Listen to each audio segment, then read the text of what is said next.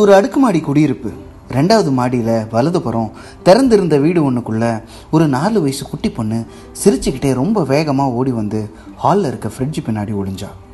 அதே வீட்டுக்குள்ளே சில நிமிஷங்கள் கழித்து ஓவல் மைதானம் போல அழகான வழுக்க தலையுடைய ஒருத்தர் அவரோட உச்சந்தலையில் ஒரு உடஞ்ச கோழி முட்டையோட வீட்டுக்குள்ளே வந்து தினேஷ் யோ தினேஷ் அப்படின்னு கத்த கிச்சனுக்குள்ளேருந்து அவசர அவசரமாக ஹாலுக்கு வந்த தினேஷ் அலங்கோலமாக நிற்கிற இவரை பார்த்து சார் என்னாச்சு அப்படின்னு ரொம்ப தயக்கத்தோட கேட்டான் உன் பொண்ணு பண்ண வேலையை பாரியா என் தலையிலேயே முட்டை அடிக்கிறா நல்லா தெரிஞ்சுக்கோ நான் நினச்சேனா இந்த அப்பார்ட்மெண்ட்லேயே நீ இல்லாமல் பண்ண முடியும் ஏன் தலையில் முட்டை அடிக்கிறாளா உன் பொண்ணு அட்ராஷியஸ் ஹவு டேர்ஷி பொண்ணை ஒழுங்கா வள. அப்படின்னு கத்திட்டே தினேஷ் வீட்டை விட்டு வெளியே போனார். அவர் வீட்டை விட்டு வெளியே போன உடனே தினேஷ் ஃப்ரிட்ஜுக்கு பின்னாடி ஒளிஞ்சிருந்த லக்ஷ்மியை கூப்பிட்டு ஏய் இங்கே வாடி அப்படின்னு கூப்பிட ரொம்ப கேஷுவலாக லக்ஷ்மி வந்து என்ன? அப்படின்னு தலையை அசைச்சே கேள்வி கேட்டா. ஏன்டி இப்படி பண்ண? அப்படின்னு தினேஷ் கேட்க லக்ஷ்மியோ பா விடுப்பா அவன் கிடக்குறான் சொட்டத்தலையன் அப்படின்னா. தினேஷ் உடனே ரொம்ப அதிர்ச்சியா பெரியவங்களை அப்படிலாம் பேசலாமடி? தப்பு இல்லை? அப்போ அந்த ஆள் அன்னைக்கு ஒன்று இடியட்னு சொன்னானே அது மட்டும் தப்பு இல்லையா? ஏய் அது எப்பயோ நடந்ததுரி இப்போ தானே எங்களுக்கு டைம் கிடச்சிது? அப்படின்னு வடிவேல் பாணியில் லக்ஷ்மி பதில் சொல்ல சிரிப்பை அடக்க முடியாத தினேஷ். அவளை தூக்கி கொஞ்சினபடியே டே செல்லத்தவங்க அப்படி பண்ணக்கூடாதுரி பெரியவங்க இல்லையா? அப்படிலாம் பண்ணக்கூடாது. அப்படின்னு சொல்லிக்கிட்டே ஆசையாக அவளோட அந்த அழகு கன்னத்தை ஒரு செல்ல கடி கிடச்சான். உடனே லக்ஷ்மி சரி சரி எனக்கு ஒரு ஆம்லெட் போட்டு கொடு அப்படின்னு சொன்னான். உடனே தினேஷும் அவளுக்கு ரொம்ப பிடிச்ச சீஸ் ஆம்லேட் போட்டு ரெண்டு பேருமா சாப்பிட்டு முடிச்சுட்டு கதவை பூட்டிட்டு படிக்கட்டு வழியாக கீழே இறங்குனாங்க.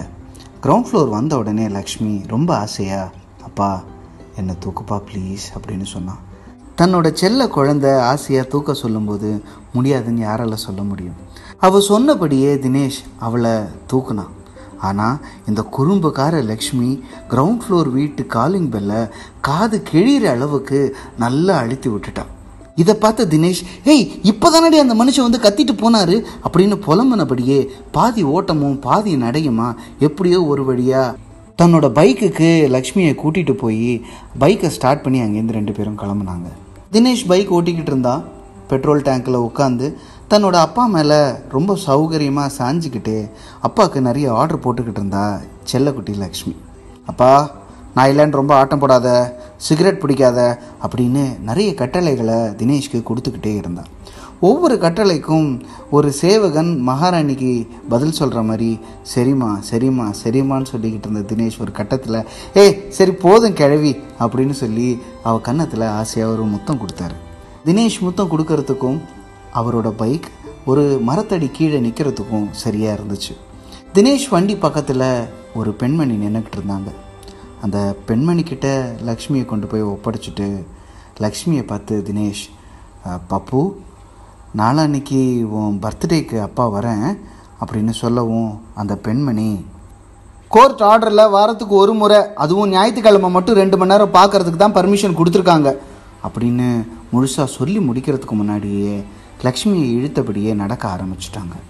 தான் அம்மாவோட கைப்பிடிக்குள்ளேயே இருந்தாலும் ரொம்ப சோகமாக நிற்கிற தன்னோட அப்பாவை திரும்பி பார்த்து கண்கள் ரெண்டையும் இமைச்சு அழகான அவளோட புன்னகையோட டாட்டாவும் காமிச்சா லக்ஷ்மி. கண்களை தொடச்சபடியே லக்ஷ்மிக்கு டாட்டா காமிச்சிட்டு அழகான அடுத்த அந்த ரெண்டு மணி நேரத்துக்காக நூற்றி அறுபத்தி ஆறு மணி நேரங்களை கழிக்க மறுபடியும் தயாரானா தினேஷ்.